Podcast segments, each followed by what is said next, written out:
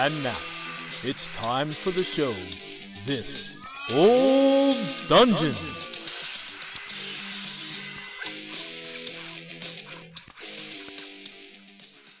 Good morning, Dungeoneers. Yes, I said morning. It is a beautiful Midwest morning here.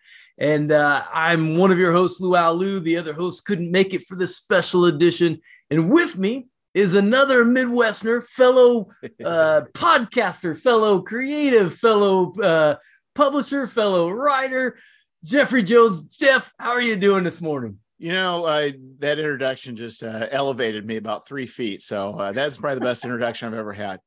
Also, maybe the be- the first introduction I've ever had. So, I, I, tell you, uh, you know, um, I'm glad we're we're sitting down here to do this special episode.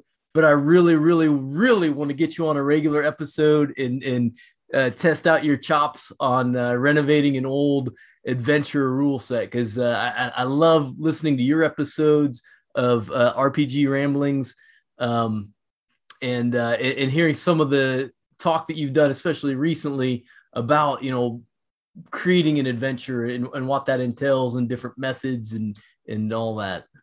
So yeah and that's you know the basic uh, journey into adventure design is is not me leading a party as an expert guide but me as a person who is trying to figure these things out uh, working through what it means to design an adventure. And that's what I think so great about it is I mean it's it's you, you feel like we're sitting there at the table with you and just kind of it, it's the uh it's the everyman's window into you know what it's really about and thinking about things and making choices and, and why this and not that or why that and not this and um you know that's it's just cool stuff i you know and i i know it's not everybody's cup of tea but but for somebody that you know we all design within a vacuum, right? And, and, you feel like, oh, I'm the only one that struggles with this stupid little thing about, you know, is this title good or not? Right. And to hear you go through, it's like, oh yeah, okay, this is, you know. well, you I'm know, that, that is true. You just, you know, when you think about like, um, you talk about not judging a book by the cover, but we we really do. Yeah, we, we judge it by the title. We judge it by the cover. I mean, if you go and do a search for like book titles, um, you notice they follow a certain theme, a certain beat. You look at movie posters, they all follow a certain pattern as far as layout and colors. Mm-hmm. I mean, there's a reason why things are the way they are and they and they they they work or they're traditional. Sometimes people break you know through and do something different but yeah uh, it, and that's the interesting thing you get that that white rhino that, that does a little something different you know uh Mörk Borg's a good example in the RPG world. And then everybody's like, yeah, let's do that. and you start seeing that as a pattern, you know? Yeah, uh, so I think uh, even with adventure design, I think what's interesting is if you look at like the larger adventures, there's, you know, there's like the dungeon design, then there's the surroundings, and sometimes there's all the, the background and culture, and sometimes there's factions. So, but if you break it down, it's like to the individual elements are all they all are different things that we approach the adventure with and they all are they take different skills yeah so like i think i'm stronger at like creating uh factions and background and doing different things but i'm less strong as far as just writing an actual straightforward adventure. Like the through line kind of thing? Yeah i'm really good about creating situations where you could uh place characters in and have all sorts of opportunities teed up but is actually you know I've never actually have other than uh, um, than the one I did try one adventure with a sci-fi, um, but um,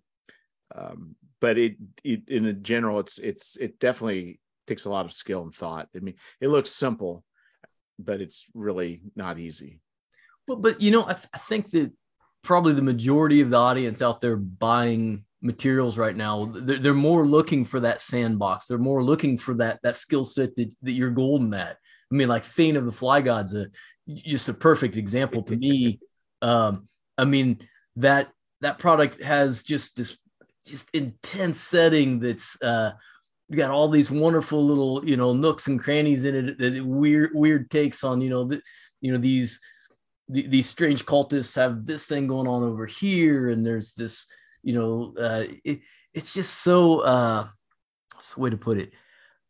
so, so visceral. So like you know, and, and it's easy having read through it to be like, oh, you know, this is the adventure I would have there, or, or the players might want to do this there, and it could lead off in that direction. And um, so, I, I mean, I think that's you know, I think you've got what what most people want anyhow. well, I think I don't know about most. I would like to think most, but uh, I don't know it's most, but definitely some.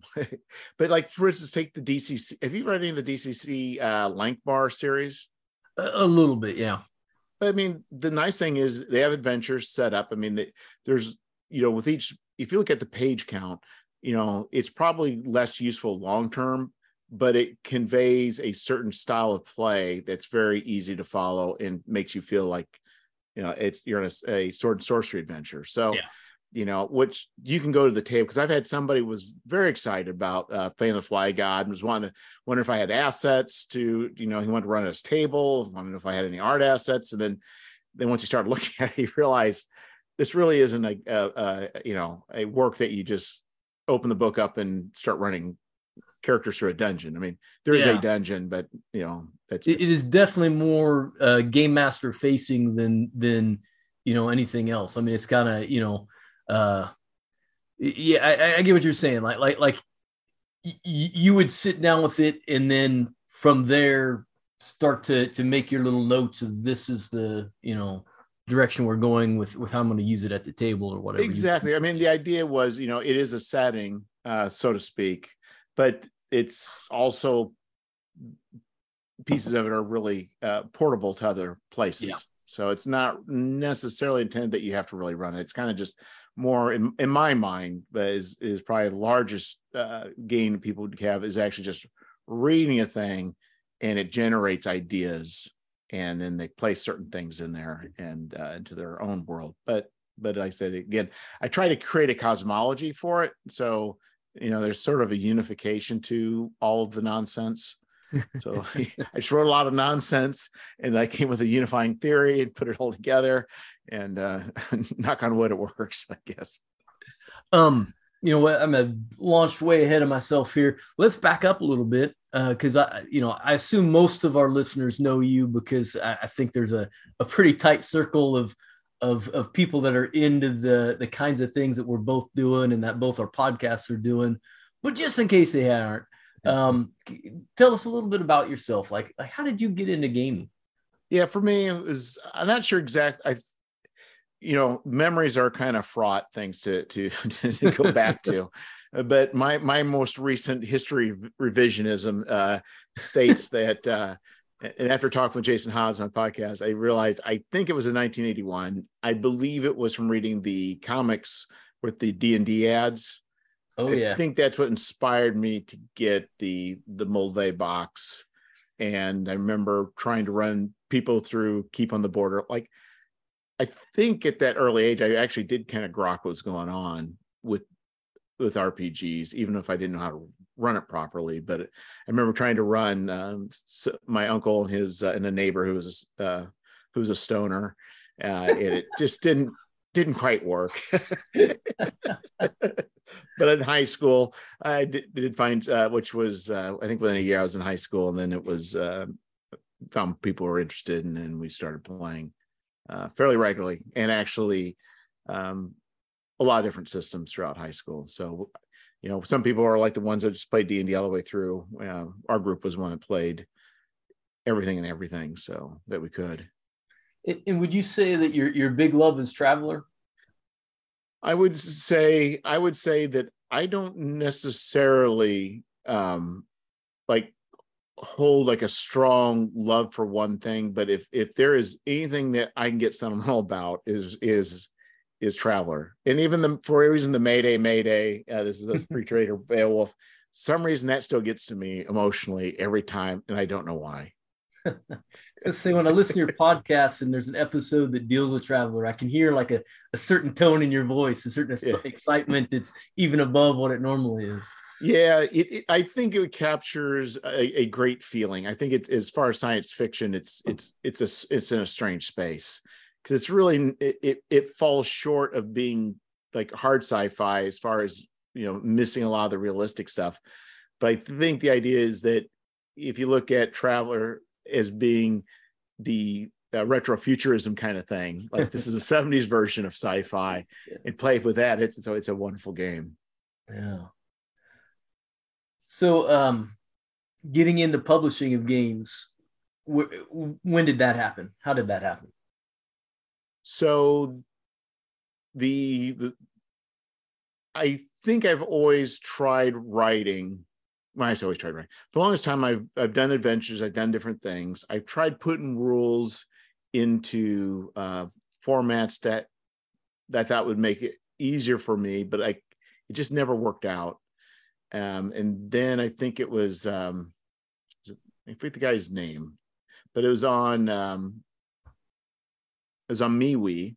The short time I was on MeWe, and uh, the idea of of the uh, of the zine where you fold a piece of paper in half, Okay.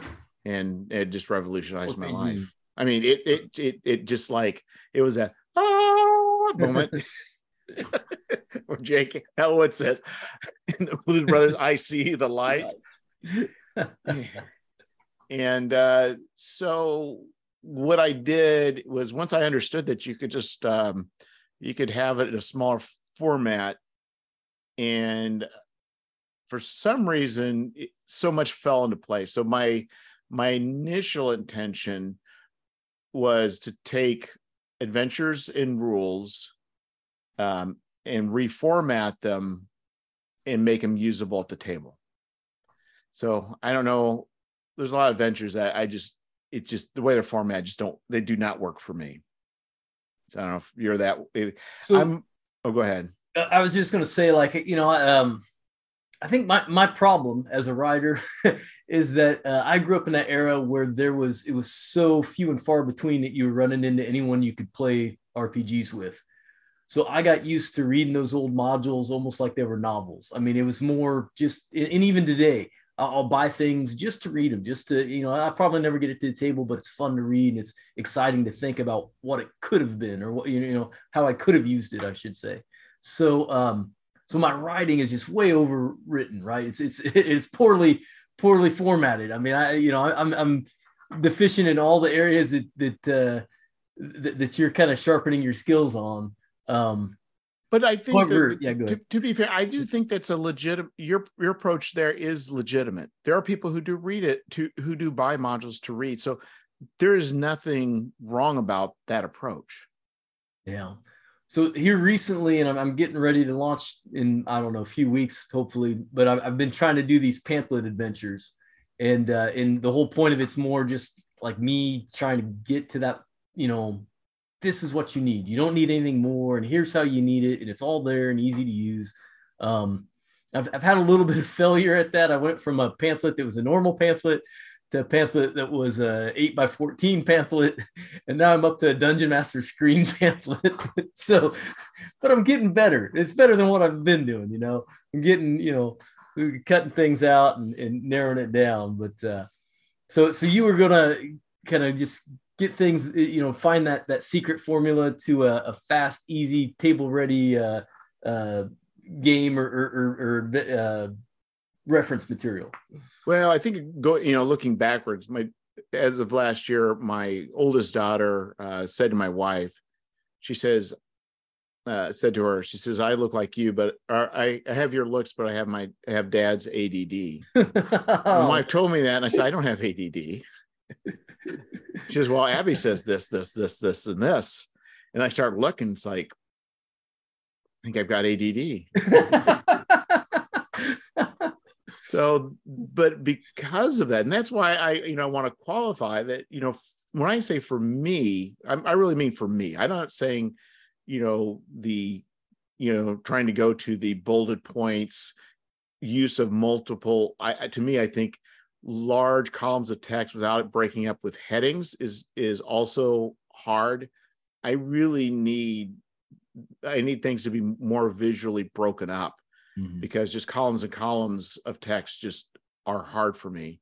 But if I put headings on there and then put in some bullet points, all of a sudden everything snaps in place.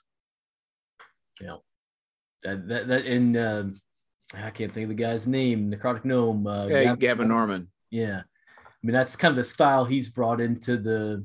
Well, at least he's best known for having brought it into the the hobby. And uh, you're right. I mean that that stuff is so so sharp and so quick to to reference and easy to get through. Um, you know, find, finding how to do that and do it well. I mean, that's that's the key. But I I will not say that. Um, and I've not gone through a lot of their modules, but then the uh, incandescent grottos is is a very good one. But but but again, I think it works very well for being able to pick something up and quickly running at the table with very uh, with probably the least amount of prep or reading ahead, even though you still should.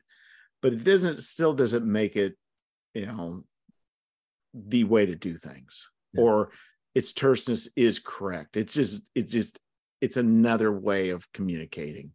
Yeah, and, it, and I find that, and, and this was kind of in my my journey through doing these pamphlet adventures. Um, there's that trade off, like you, you get to where but by the time you get to the bullet points you, you are kind of like down to the core of the adventure like this is what it really is but you've trimmed off all these branches all these you know this is what it could be and this is these are some um, this is how my vision of it would have went with you know how this character uh, this npc would have reacted or or this little cool detail in this magic item or this cool detail about the room that was just a you know flurious sort of thing.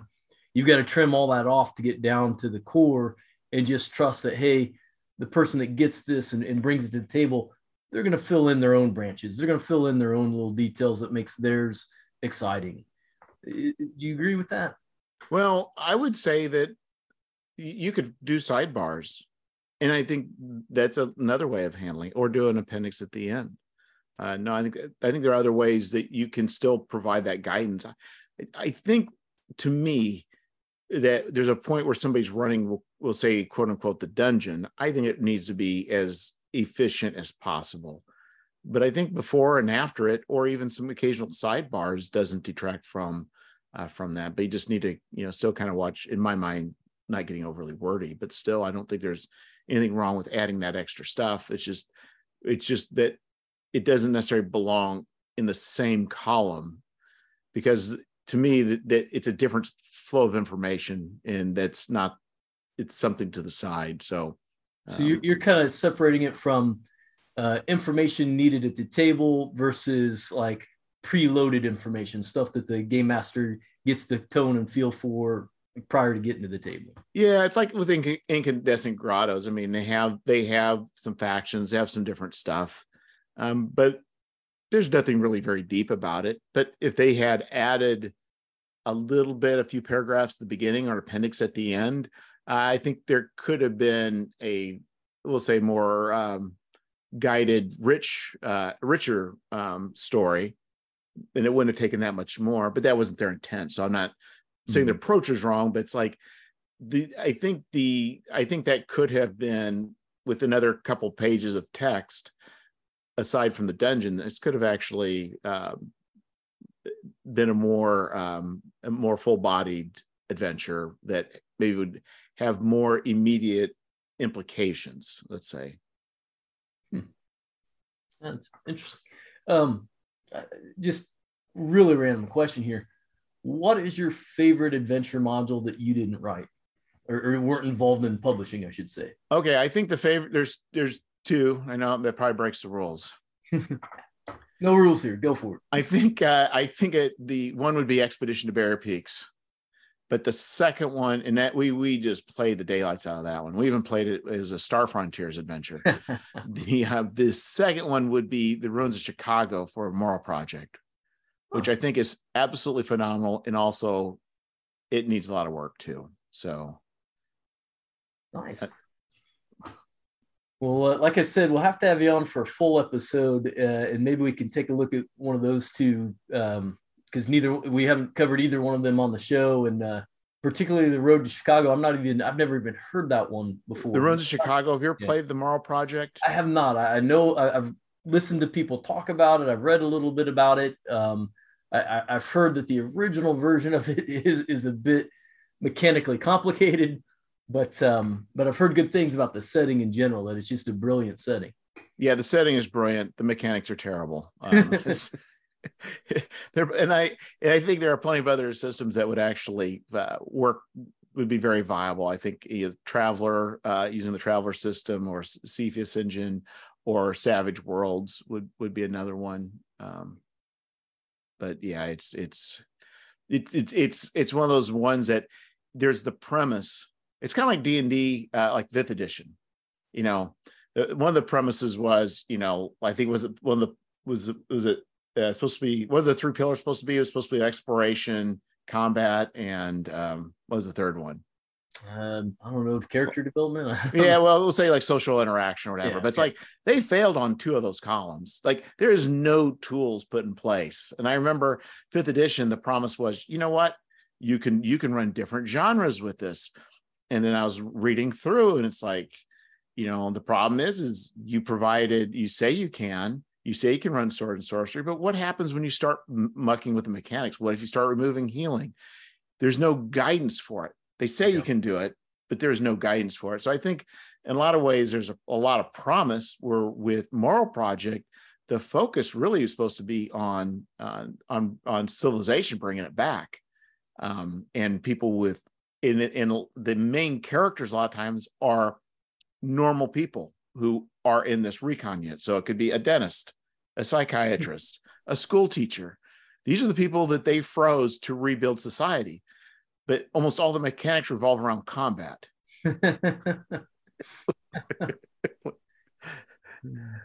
so the promise was there, uh, but they just never, they never, uh, they never, they never fulfilled that promise. They, they, they ignored it for my own curiosity, can you give me the elevator pitch on what uh, Road to Chicago is about? Oh, it, the, the ruins of Chicago. So the ruins of Chicago. So oh, the ruins. Morrow, yeah. So the the the issue. Well, there's a man named Tom Morrow, tomorrow, who had this. In like I guess with all the sci-fi, you got to have something kind of. This is the weird part. So he was able to travel in the future. He said, "You know what? There's there is bad things happening." Uh, there's going to be nuclear war. And and he came back and says you know what? We cannot stop this uh, armageddon. But what we can do is we can um, f- cryogenically freeze people so that immediately after the the the, the nuclear armageddon happens uh, we can uh, bring them back uh, out of a freeze and then they can rebuild civilization. And so there were different groups. Uh, there's, I believe, there's there's uh, there's the recon units, which are generally, um, and I'm not real big on military, but so it's a lot of people who were um, like civilians who had used like civil engineers, dentists, doctors, teachers, psychiatrists who received some military training and then they also have Mars units, which are uh, actually like like beret types, and then they had these um, other ones are science units, and so they they made these bunkers. They froze the people after their training. Um, they and then they waited for the signal, but the signal didn't happen until like hundred years after it was supposed to wake people up. Uh. So when people wake up, it's like civilization's been going on for another you know 100 years and things aren't great. So it's not what they were expecting. And so um, it really is kind of a uh, you know you know if you if you bypass the guy traveling in time and the probably some of the you know vehicles still working after 100 years type thing um, the rest of it's fairly straightforward sci-fi with, with very little um, with very little uh, of the um, it does have some mutant creatures, but it's it's not really that. It's more of a realistic oh, okay. type game. It's kind of yeah, it, it, it it's it's very straightforward uh, as far as that goes. So in in ruins, I'm sorry, the ruins of Chicago is that yeah? Okay, what are you? What are the characters doing in that, or what what's that about? Well, it's it is it. The idea is there's no central like you're doing anything. It is a sandbox. Oh, okay. And there are different factions, and the factions they all split up among ethnic lines. I don't know if that's cool or if that's not cool. I haven't really decided. oh yeah, the morass that we are in right now in society. Yeah, so the Hispanics they have a, a, a you know a clan. The uh, you know you just go along through that, and and different ones have different problems different issues and then there's you know there's a then in chicago proper there's you know uh, have their own thing as well. So and some stuff is preloaded but it's not necessarily a you know a, go to retrieve a, a, an unexploded nuclear device or you know anything like that. It's just you are you're trying to and you have choices to make um, including the the military knew what was going on with uh, they knew something was going on with the Morrow Project, didn't trust him, so they also froze Marines, um, and to wake up when the signal went off, and they're called snake eaters, and um, so there's a kind of contentious relationship that when you come across these people because they don't they know who you are, you did not earn your beret. and they're upset about that and so it really is a sandbox of bringing about like civilization to uh, you know at least on a small scale so. Nice. So you've got a project right now gary's appendix uh, part three right? Um, it is part three or issue three. It, yeah. Uh, and i'm trying to think i mean when you came out with gary's appendix one it was like i think few months after we had talked, we were, we were both kind of looking at some projects. And um, at the time, we were talking about a, a monster book. It did, did Gary's Appendix One kind of pull from that that project that you were talking about maybe doing, or did it was its inspiration something else? Yeah, it was definitely um, I have this uh, ability or uh, or uh, or deficit in my personality where I can sometimes do some these these pivots suddenly. so there's two things. One, it was originally just going to be a bestiary, and I was just going to do bestiary, but I had been also been wanting to do a zine about articles, and so or you know have actually have articles in it. So really, I think just within like a short amount of time before launching, going to Kickstarter, uh, or before I started uh, solidifying it, I I made a a decision to switch from just being a bestiary to uh, actually going more the zine route, and and put out an urgent plea to a bunch of people for articles and and which normally does not work out well i can tell you but this time it did. Like... and so the the the thrust for gary's appendix is looking into the types of trying to get even how you, you, the types of like thought experiments or the types of uh, uh meandering one might take. Uh, kind of based on what was in the original Dungeon Master's Guide, right? It's kind of like you know, all yeah. those strange little turns that that book st- that book takes. You're kind of mimicking some of that as far as like what can we explore in the realm of role playing and you know thoughts that a, a dungeon master might want to have about those things. Yeah, I think the the one thing is is you know going through the the Dungeon Master's Guide, the first edition. Uh, you flip through it and you just find you know there's just so much odds and ends as far as um you know they, they, they, they you know also unlike i'm not trying to the part i'm not trying to mimic is the the incompatibility in the the rule sets that seem to just get randomly thrown in like like here's disease tables. Well the diseases are cool but i don't know if i need to go down to percentages of chance of catching a disease based off of the humidity of the area the amount of time i've been since i've had a bath. You know i don't know need to go in that minutia but there's but there's a lot of very uh, interesting information. And i kind of to me in my mind it is the 70s version of of wikipedia for gamers it's a good comparison. Yeah, you want to read about gemstones? They're in there. You want to read about diseases and parasites? It's in there. You want to read about, um, you know, castle building, which I spent many an afternoon with graph paper and doing calculations. and it's there. You can, you, you know, it is also, you know, in that aspect, it's a game within a game. So I, I think the idea is that, you know, like sages, I believe, I can't remember the count now, but there's like, like, I think like, is it two or four pages, maybe four pages, just dedicated to nothing but sages.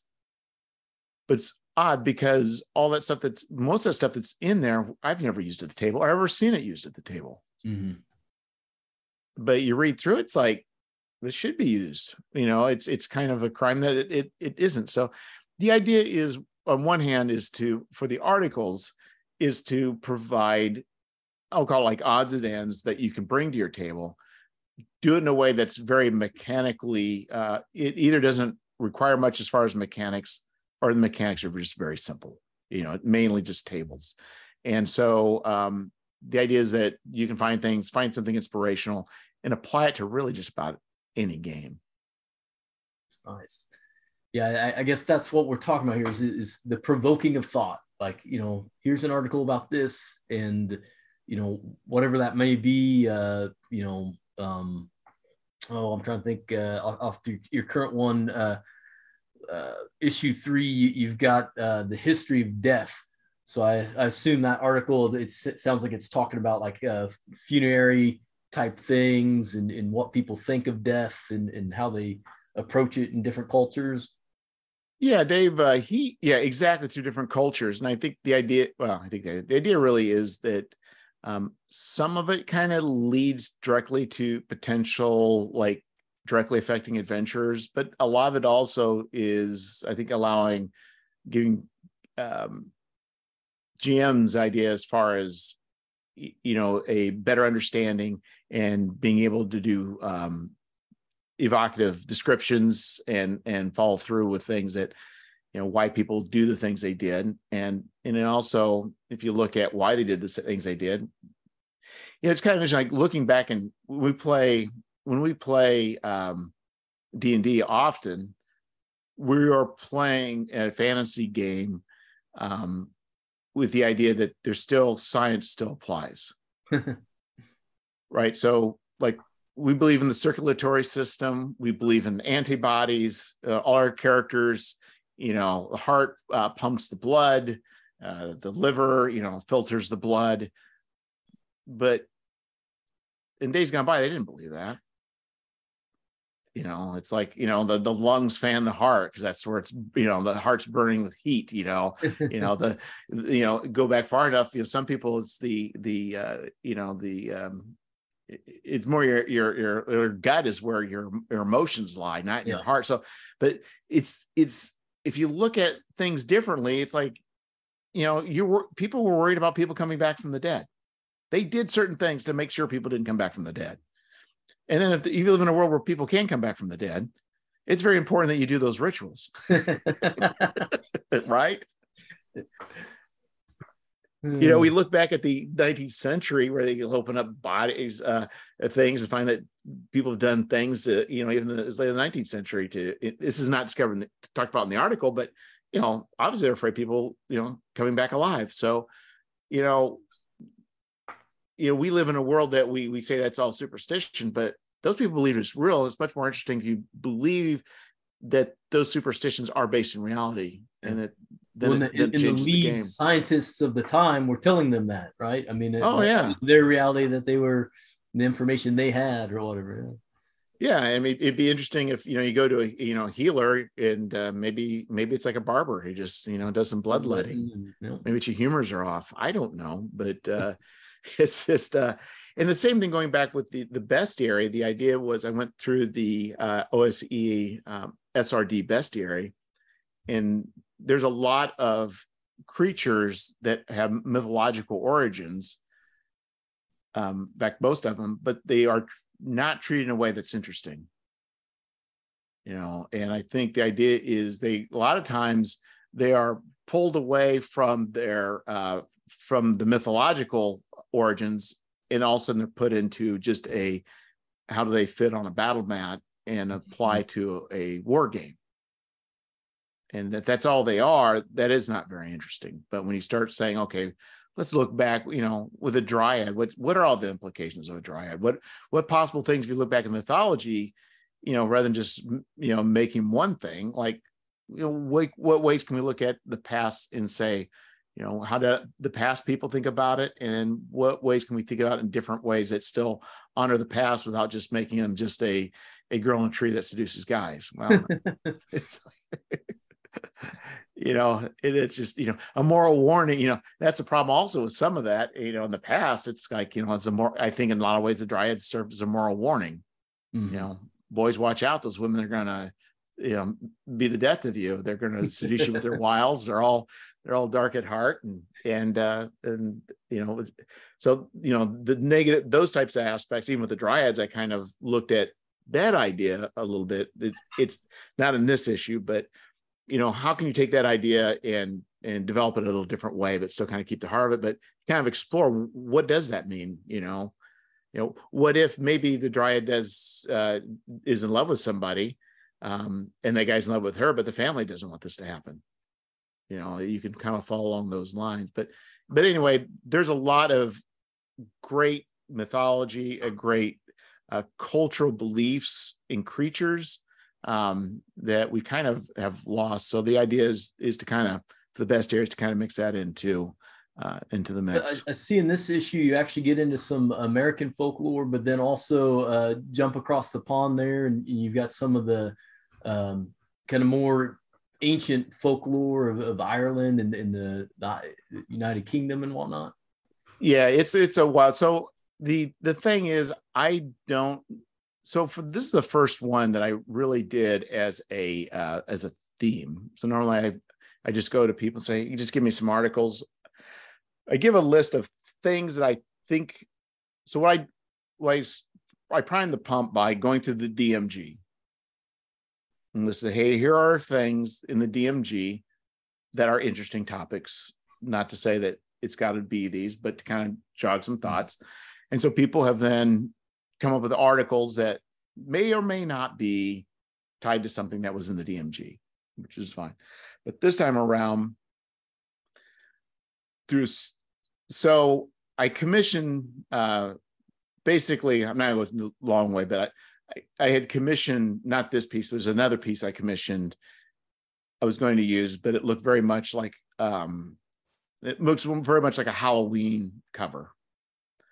And so then I thought, well, maybe I'll just make the next one just a Halloween theme. I guess people can't see me make the quote mark. So this one I actually asked for people to to do things that that uh, had a, a, macabre or um, a Halloween or a horror type thing. Um, and none of this is really meant to be. Uh, what I'm trying to do is look for articles and things that are different from you know what uh, you can get other places. So mm-hmm. you know sometimes there's a lot of zines a lot of advice on how to do this or how to do that and i'm trying to avoid that and and trying to find different approaches uh, that are usable without replicating you know three steps to writing a horror campaign or you know something like that. So in, in, the cover on this one this is uh danny Tarran yeah so just um so covers. Let's talk about covers. so the the the very first cover was uh, from Perplexing Ruins, and so that's his name. Why well, I say that's his name? It's not really his name, but it's the moniker he chooses to go by. And he offers, and I I highly recommend listeners Google and go to his Patreon. He also if you sign up for his Patreon, um, you get use of his uh, his art. So I found the cover. Thought it's kind of cool. Trying to keep prices low because, as you know, it's a it's a it's a risk every time you go to a Kickstarter. You don't know, especially for the first one, how it's gonna, how well it's going to fund. So it's all speculation. So it's like found cool cover. It's a little different. Kind of uses art throughout, and um, and then I would say after Gary's appendix um, funded a few months down the road, somebody else was running a Kickstarter using that exact same piece as a cover art. man. so I made a vow at that moment.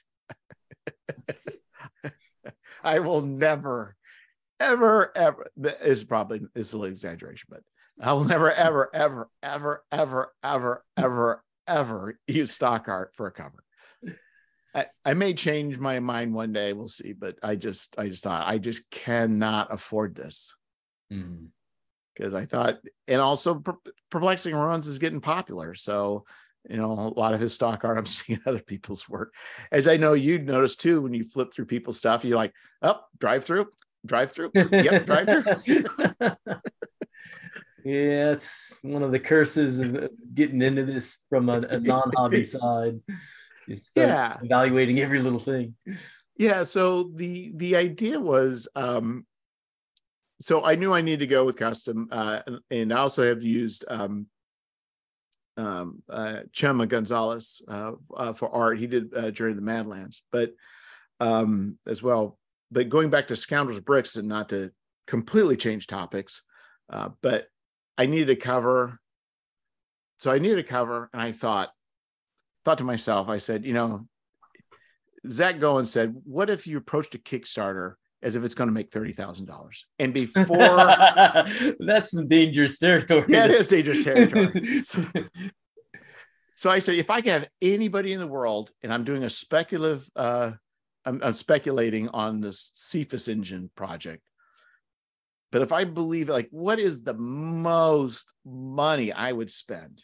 The most, like, this is the most. I'm not going to spend a dollar more. I don't care if if the greatest artist comes, you know, down and says I'll do it for, you know, a dollar more than that. Like, what's the max? So I went to Upwork because I'm also finding it's hard to find. It's just hard to find artists and getting communication and find the people you mm-hmm. want. So I went to Upwork. Have you been to Upwork? I've not. I, I heard you talk about on your podcast a little bit, but uh, tell about your experience. there. Yeah. So what I did is I, so it, you know, you can hire all sorts of creatives, and so what you do is you basically put your project, your project uh, amount, and then people will will come to you about you know their uh, come. They will come and say, yeah, I'm I'm willing to do this project and for this much money. So I put the so it says what is your maximum your maximum amount that you'll spend. So I said or for the project, I put the maximum down. I did hmm. not realize that everybody who is wanting to work sees that amount. it's kind of like going to the used car lot and telling them what your budget is, and every car's at that budget, right? The Yes, of exactly. that budget. Amazing. Yeah, it's like so. Anyway, through that process, I found there was a handful of really, uh, really great artists, but the issue was their art was stylized, and it did not match what I needed. but but Danny's was one of those, but it's like his stuff is very cool. And so then I decided I was trying to take Gary's appendix, trying to up the, I was trying to up the, um, I'm trying to up the amount of making that. Well, what if I put a better cover on it? And so I went with Danny and, uh, and, uh, and so he did a, he did a, did Yeah, a bang up great. job with that. It's got kind of for, for the listeners at home. Uh, it's got like kind of this uh, gargoyle kind of bat creature on a tombstone with a, a nice kind of uh, night sky that's kind of got this ominous red glow to it. Full moon. It's really cool stuff. And it, what's hard is it is because I dabble in. I'm not. I'm not a single system, single genre person, and because of that, sometimes I'm not sure exactly what are the things that are the elements. So I I did hang the OSE shingle up on the book, you know, but you know the question is you could spend art and do all these different things, but I you know it's hard to tell does it resonate with Mm. that crowd? Yeah. Like I think it's cool. I think it's stylized, but does it? And so I've had in the past where people not like certain art and they prefer more the their traditional. I've had it even stated on the Kickstarter before that people make comments. So, but I also want something to be to stand out and be different too. Mm-hmm. Yeah, you kind of kind of got to develop your own your style as a as a publishing house uh, for that product line. I I get that, but uh, you know, it's interesting. I've, I've kind of thought about, you know, making system neutral stuff. Um, I just, you know, it's, it's weird. It's like that, the, the two sides of the balance, you know, the, you know, if if you pick a lane and you, and you advertise to this system, these people, this kind of content, you, know, there's a market out there for it. But then there's, you know, if you don't, if you make it system neutral, you know, would you draw in more people uh, on, on, the idea of a system neutral thing than what you would lose out on the people that only buy this product line. And I just, I've never been able to convince myself one way or the other is the better road. Well, I did the OSE because I figured it triggered or it, in people's minds would show it's, it's an OSR. And I knew there was a large number of people uh, there for old school essentials. Yeah. But as of this moment, as of as of this Kickstarter, and it has it on there, I'm wondering if it hinders it. Hmm. I don't know. I'm I I because it's really could be it's just as useful for 5e as it is for BX. Mm-hmm. You know, there's nothing in there that makes the only thing that really makes it uh, old school essentials and requiring is I use the monster stat blocks from old school essentials. Other than that, there is nothing, nothing that makes it, you know, ties it to old school essentials. So, but I now I'm I'm, I'm questioning because, as you know, whenever you release products, there's always these doubts and questions and thoughts. What if I do this? What if I do that? Talking about a little bit. I mean, I, I some of your prices are just crazy uh, low. Uh, three dollars for the PDF. I mean, that's the cheapest I've ever seen a PDF uh, uh, for Zine Go. I mean, everyone's asking five to ten for them. It seems like um, talking nine uh, nine dollars to get all the appendixes in PDF, uh, fourteen bucks to get the print and digital version of uh, Appendix Three, and then uh, forty five to get all of them, all three issues, both the PDF and the and the print version. Um, And then I was looking at your, how are you doing uh, international shipping?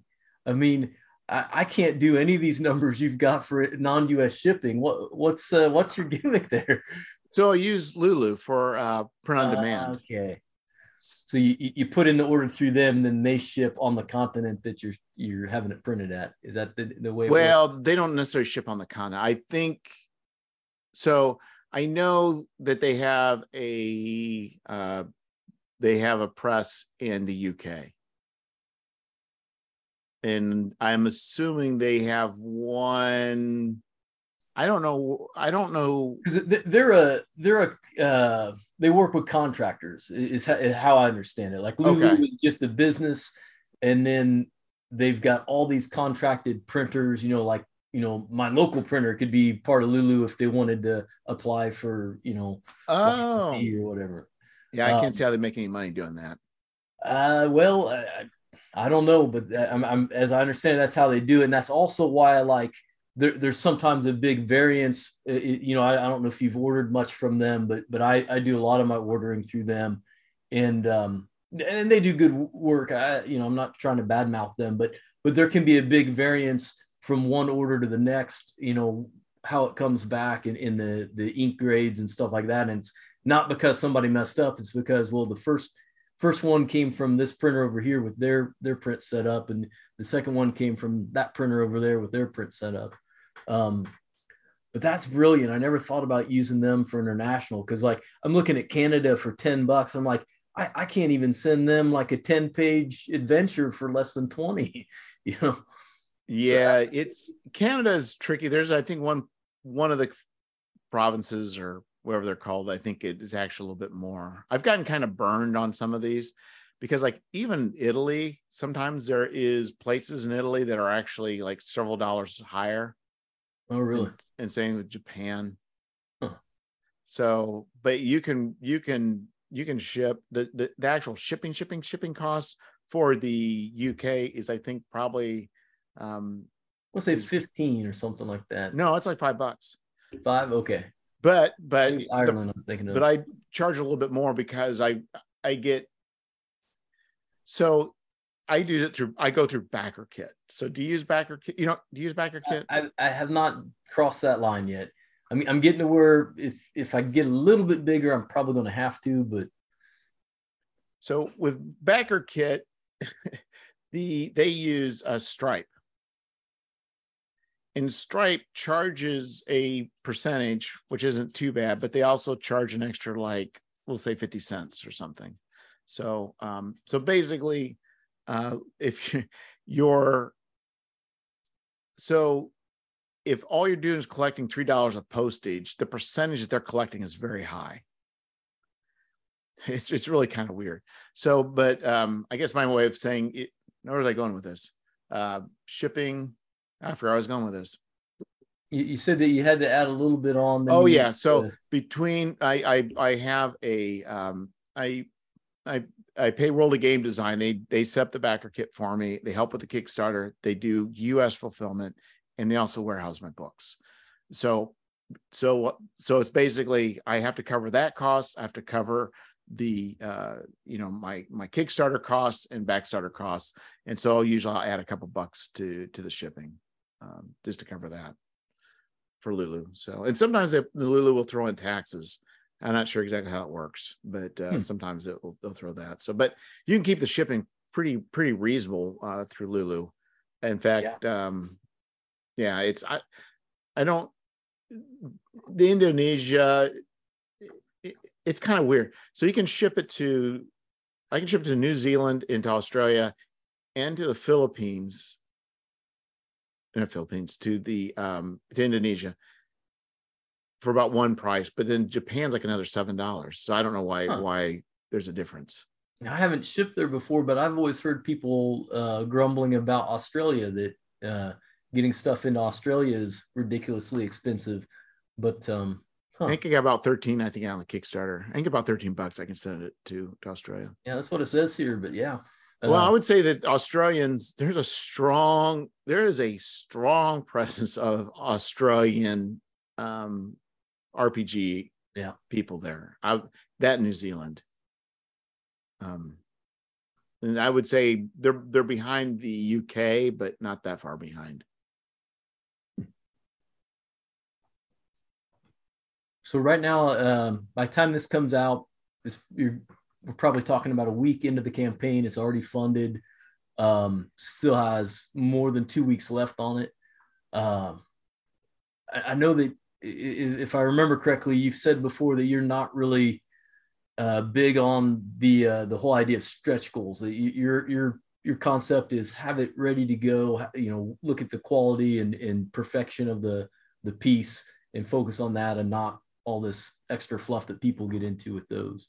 Yeah, I, and I and I will say that um, if you are able to logically do your stretch go- goals, I think you will have a better Kickstarter. I don't think my way is the best way.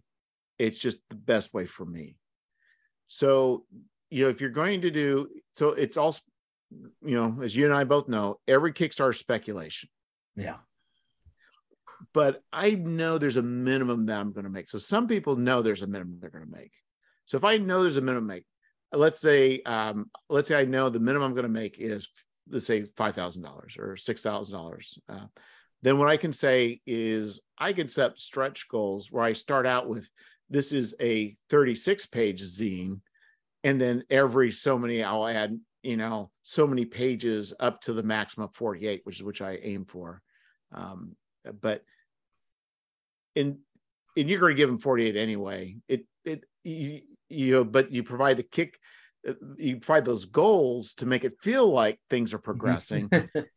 it's there's nothing dishonest about it, but it is it is a legitimate way of doing it and keeping yourself safe. But I don't know. I really want to. I don't know that I really want to go th- through that. Um, I've heard a lot of conversations about how you know stretch goals um, are a way to to interact with the backers. That that the backers want this this um, experience of yeah. you know riding the project as it grows and, and looking in on it and is it doing better? Are we about it, i gotta say for me as a backer for other projects that's not me. For me it's like i click it i order it i forget about it. And when it comes in the mail i get real excited again you know? Um, but uh, you know i don't know uh, there's a lot of people that say that that, that, that there's got to be a lot of updates and postings and changes and, and the uh, stretch goals to to keep this constant dialogue with the people um, who have backed it. Now, I think now I don't know I do the best as far as updates, but I think updates is a legitimate use of time.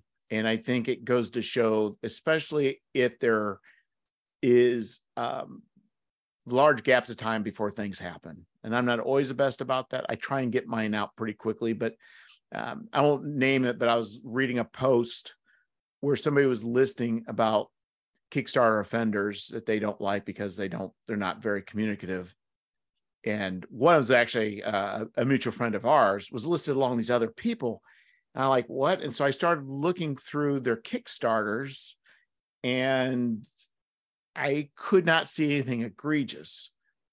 But what I'm thinking of is if you're going to fulfill six months or eight months down the line, you probably need to be posting monthly or, or every few weeks or something yeah. because people because I don't think eh, because like the mutual friend he I look at his I looked at some of his dates and when he fulfilled and like I did not see anything that would you know and I thought about inquiring of this person like what exactly but I think the problem is is if you have a long uh, Kickstarter people will feel like what's going on what's mm-hmm. going on and uh, so I think that's important.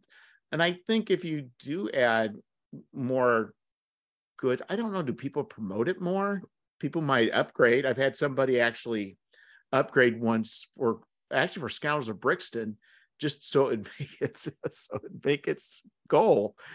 It was like tired of seeing it languishing. People were, were just like upset that it wasn't progressing. So the guy just upped it just so that we, we crossed the threshold. So you know, so there is some of that. Um, and I don't think it's a bad idea, but the problem is, is you know, like you got a you got a full time job, right? Yeah. You got a family. Yeah. Uh, it, it's emotionally draining going through a Kickstarter. Yes. You only have so much emotional capital. and you're still working on the project. You know, it's like some people, this stuff's fun, but for those of us, it's not fun. We got to manage it. Mm-hmm. Yeah, the, the, the, fun part was the creating part, and then you get to the selling side of things, and that's just a nail biter, man. It's you know, Pepto Bismol shots every day. yeah. Um, yeah, here's another weird thing I've heard. Uh, I've heard a lot of people going to offering a uh, hardbound edition of everything that they're producing, pretty much. And, they say that there's so many people willing to jump on a hardbound um, and, and upgrade their backing level for that. You heard anything about this? You got any thoughts? So, uh, Zach Goins of World of Game Design, um, when I did Fane of the Fly God, he says you need to make. He just told me right off this needs to be a hardback and I'm thinking nobody's going to pay. No, no, there's not going to be a sufficient amount of people paying for our back. Like this is kind of ridiculous. Uh, was my thinking. Um, but I thought about it, thought about it, thought about it, thought about it, thought about it, and I thought, and I justified my my my stance in multiple ways. Like, you know what, this is this is you know this is formatted of our comic book. This is should be like a trade paperback. I going to hardback would kind of kill that vibe and all these things. And i thought you know what? Maybe he's right. So but i hedged my bet. I went i went um i went soft cover and hardback. Mm-hmm. and way more people bought hardback than the than bought the soft cover. And i don't know if i would have removed the the soft cover um, I may have had a lot of those. I don't, not all of them, but a lot of those would have uh, switched over to hardcover. So um, the uh, the and Fane of the Fly Guy was just not. I mean, it was just something I just threw out there. It was just it was just you know. So there was no establishment, but but the people that wanted they wanted it and they wanted it in hardcover. So I think I think there is a lot of value in people having a hardcover option. And I think if you went all hardcover, there's nothing wrong with it. The reason the reason I didn't go all hardcover goes back to international distribution. Uh, Lulu, uh, they may actually offer hardcover. I think they do. Um, does offer hardcover. I don't know if they do internationally or not, but oh yeah, everything's international. Yeah. So I think the reason I didn't, um, I didn't think anybody was going to buy size too, so that might have been part of the play on that. Yeah, my, my so I was so thinking that nobody was going to to buy the hardcover. I also stated I'm going to just do a limited run, and so that was also part of it. I figured no, and so anyway, I I'm I told them that you know when these sell out, I'm going to have some extra, but once they're gone, they're gone. So um, so anyway, that's and and I think the Lulu being print on demand kind of made me feel like that maybe I don't know, maybe I felt that there would be the the the desire to or the temptation to print it. I don't know what the deal was, but I just never I decided not to. Well, part of it might have been the cost too. So have you gone hardcover yet? Yeah. So it's a hundred bucks for a proof copy for from Mixam you see, I've never done Mixam because of that. I, have always thought that their their proof copy was just egregious. Just, um, but I've I, have done my hard copies both from Lightning Source and from um, Lulu, and uh, had had good results from both. Yeah, they are hard. So what I tend to do because I do. Um, I also use. I usually use Lulu for uh, U.S. backers and uh, or Mixam for U.S. backers, Lulu for international. I Lulu or Mixam, you'll get a cheaper bid on a run, and it's better quality. Not like night and day quality, but there is a notable difference. So. Mm-hmm. So what I will tend to do is I need to do proof copies from each. I'll do initial proof copies with uh, using Lulu because it's cheaper. And then once I get all that ironed out, then I just order proof copies from Mixam, and hopefully all the errors are gone. Yeah. And so, so, so you might so, be able to sell that proof copy and, and make some of your money back on that. Yeah, or if I don't, it's not. I'm not doing it three times. Yeah, yeah. You know, it's like, you know, that's the problem. Is sometimes I don't know about you, but I've I've you find mistakes. Yeah, it, it never ends. I mean, you, you get on your on your third proof copy, you still can find something that you're like, ah, I should have changed that, or I didn't notice this, or it's just so hard. Well, I've also noticed that if I if I send something to an editor and then they make changes and then I try and manually go in and make those changes just where those errors occur, I have an opportunity to induce error. It's probably I'll probably still introduce errors that did not exist. then if I just copy and paste the whole document in and reformat it. So I always get into the problem that I get my my stuff back from the editor, and then I just want to add just one more paragraph, or just uh, you know I want to rewrite this section. I don't like it anymore, and then that's always the area where a new error. I, I tell myself, oh, it's only five sentences. I won't yeah, make any. How can I blow that? I mean, on my, my first project, I changed some of the cover text and, and misspelled a word right on the cover. You know, I don't know how I, I, I, I was editing it in a art program. That's how I didn't do a, uh, you know, spell check or whatever, but it was just a simple word as the word, uh, what was it? Um, demolitions. And I, I spelled it with uh, an E or an I where it shouldn't have had an E or I or something. I don't know, but but I just like, oh man, if I just left things alone, you know. oh, it's scary. It's easy because you're you're looking at it with different eyes. You know, yeah. it's it's it's you know, when you created it, you look at it one way, somebody else just casually reads another way, and it's very easy to to to to make those kinds of mistakes. So I know I, I told you an hour and we're running over that. Um, getting back to the product real quick. So Gary's Appendix issue three. This is a, a horror themed uh, zine. Uh, in, in this case, this this issue is going to be horror themed, uh, and it's coming out by October. It looks like. Yeah. So this is what gets hard. So so normally the Kickstarter will end. It's usually two weeks or so later is BackerKit. Then BackerKit, then it usually takes about another a bit of time to go through BackerKit. So people, you know, you know, do theirs and batching. And it almost always the US, the the you the uh the non-US backers usually will get theirs pretty quickly because I hate it being there and I can control it. So the then the other ones will actually go out to the um to World of Game Design and they're a larger company so they do them in batches. So it's not, you know, me I you know every day or every few days it's like, you know, try and get them out but for them it's like it it's not efficient for Troy to just reset up every mm time. So they'll they'll they'll do them in, in waves. So, uh, but yeah, so by October it should be. It's completely written, proof copies in hand. Um, it's just a matter of um, of just the logistics of the process.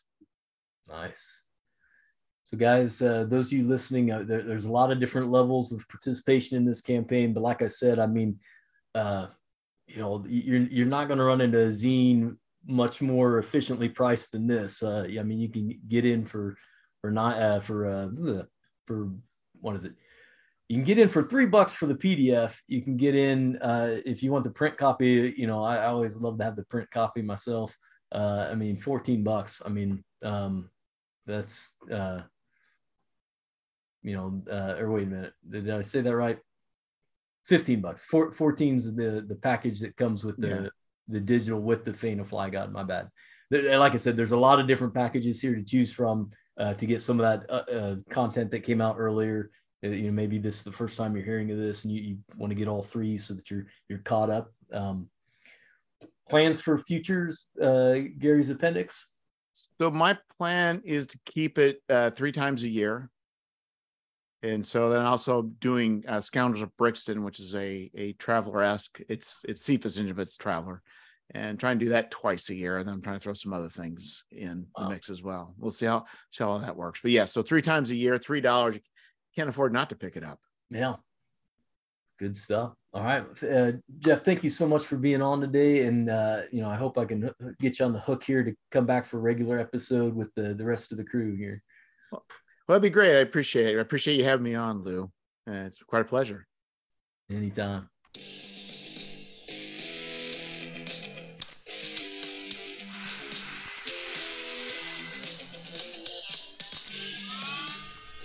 You have been listening to This Old Dungeon, a podcast about reviewing and renovating great adventures and rule sets from throughout the annals of gaming. The views expressed by the hosts are simply that, and shouldn't be taken with any serious amount of gravity. This program is copyright 2023. Happy gaming!